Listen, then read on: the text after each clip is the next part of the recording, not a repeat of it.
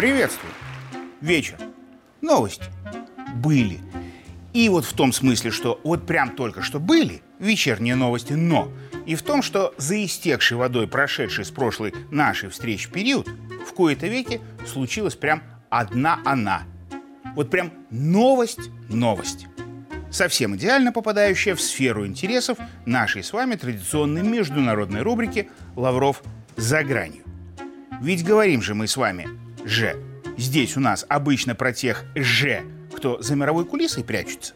И оттуда миром в своих и далеко не в наших интересах иногда не безуспешно для себя пытаются управлять. Ну так вот, вот ровно про одного такого, совсем закулисного, новость на неделе и была, а вернее про двух. А еще вернее про то, что сначала был один на нашу голову, а теперь будет другой, такой же. Разве что всего вероятнее еще хуже. Хотя до этой недели казалось, что хуже уже некуда. В общем, вы все уже, конечно, поняли, что я про Джорджа Сороса, который в эти дни заявил, что он передаст, вернее, уже передал управление своей империей зла и миллиардов сыну своему Александру, тоже Соросу. И вот как оно все после этого пошло, мы теперь смотрим в новостях. Все. Каждый день и вечер. А обсудим прямо сейчас. И сразу сказать надо, что пошло кучно, а по-другому и быть не могло, потому что же главной профессией старшего Сороса всегда были не столько финансовые спекуляции, инвестиционное мошенничество и прочая беловоротничковая серая бухгалтерия, хотя и не без этого, сколько желание в чужую политику собственноручно влезть, и чтоб поглубже. Вот так и рулил Сорос-старший из-за кулисы, странами и властями, разрушал одни общества и везде насаждал свое одно, так называемое открытое. Ну а на желание всех остальных при этом плевать хотел и зачастую плевал. И точно так же делать это все теперь его сын будет. И будет непременно.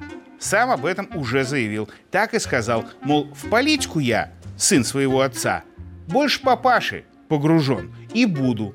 И, как говорится, ждите ответного гудка.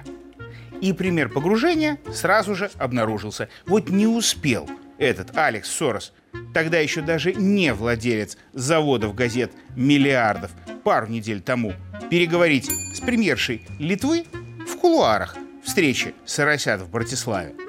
Как в Литве, громкий коррупционный скандал с правительством завершился ничем. И премьерша, и все правительство почти сплошь состоящие из соросят, с постов в отставку не ушли, хотя до этого очень должны были. А еще ранее, тоже к примеру, лишь стоило семейке Соросов внести денежки в избирательную кампанию окружного прокурора Манхэттена, как тот личного врага Соросов Трампа в совращении одной дамочки, которая об этом с 90-х стыдливо молчала, сразу же обвинил. И дело, кстати, выиграл – вот и сейчас совпадение повторилось.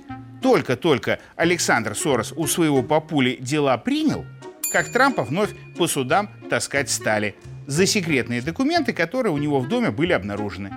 А вот Байдена, у которого такие же документы и в доме, и в сарае, и в гараже были кучками раскиданы тоже, по судам не затаскали – и, наверное, то, что крупнейшим частным спонсором демократической партии являются Соросы, а Алекс Сорос при Байдене в Белом доме лично полтора десятка раз с шефским визитом был, это в ситуации, опять же, лишь совпадение. Правда ведь? А вот некоторые в США так вовсе не думают. Впрочем, в наши времена в мире многие вообще как-то мало думают. Особенно когда делают громкие заявления которая потом в новостях. Так на неделе Нидерланды, Германия и США заявили тут, что они все еще за месяц до взрыва северных потоков знали, что их взорвут украинские водолазы.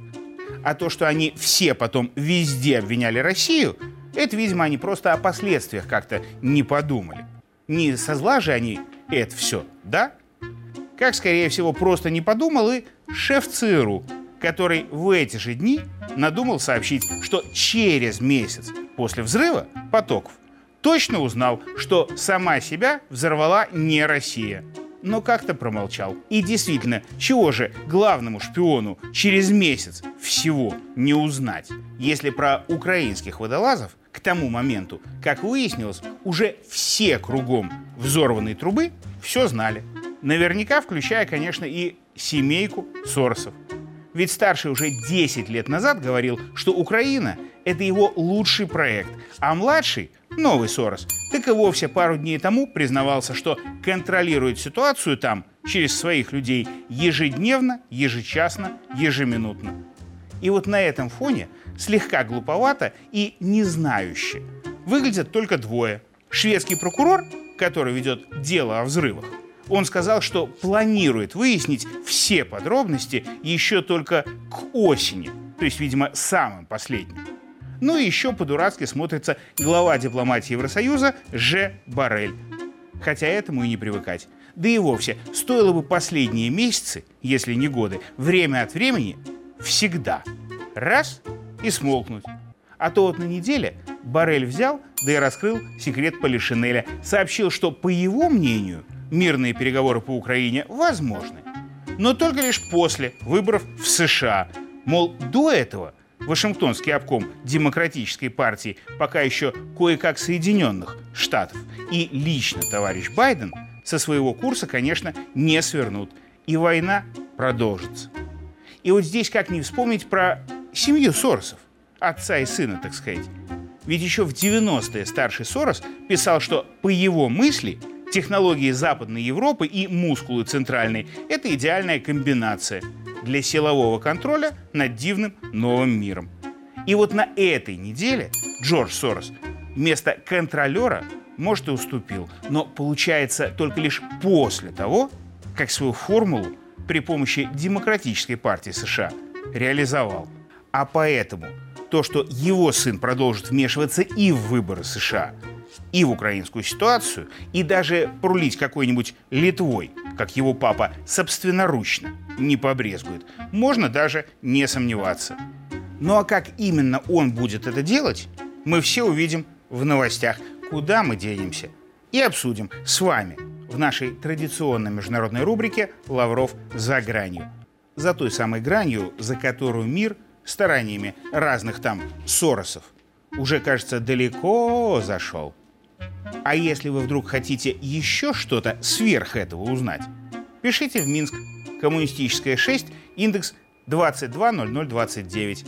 Звоните на горячую линию ОНТ, там все запишут и мне передадут.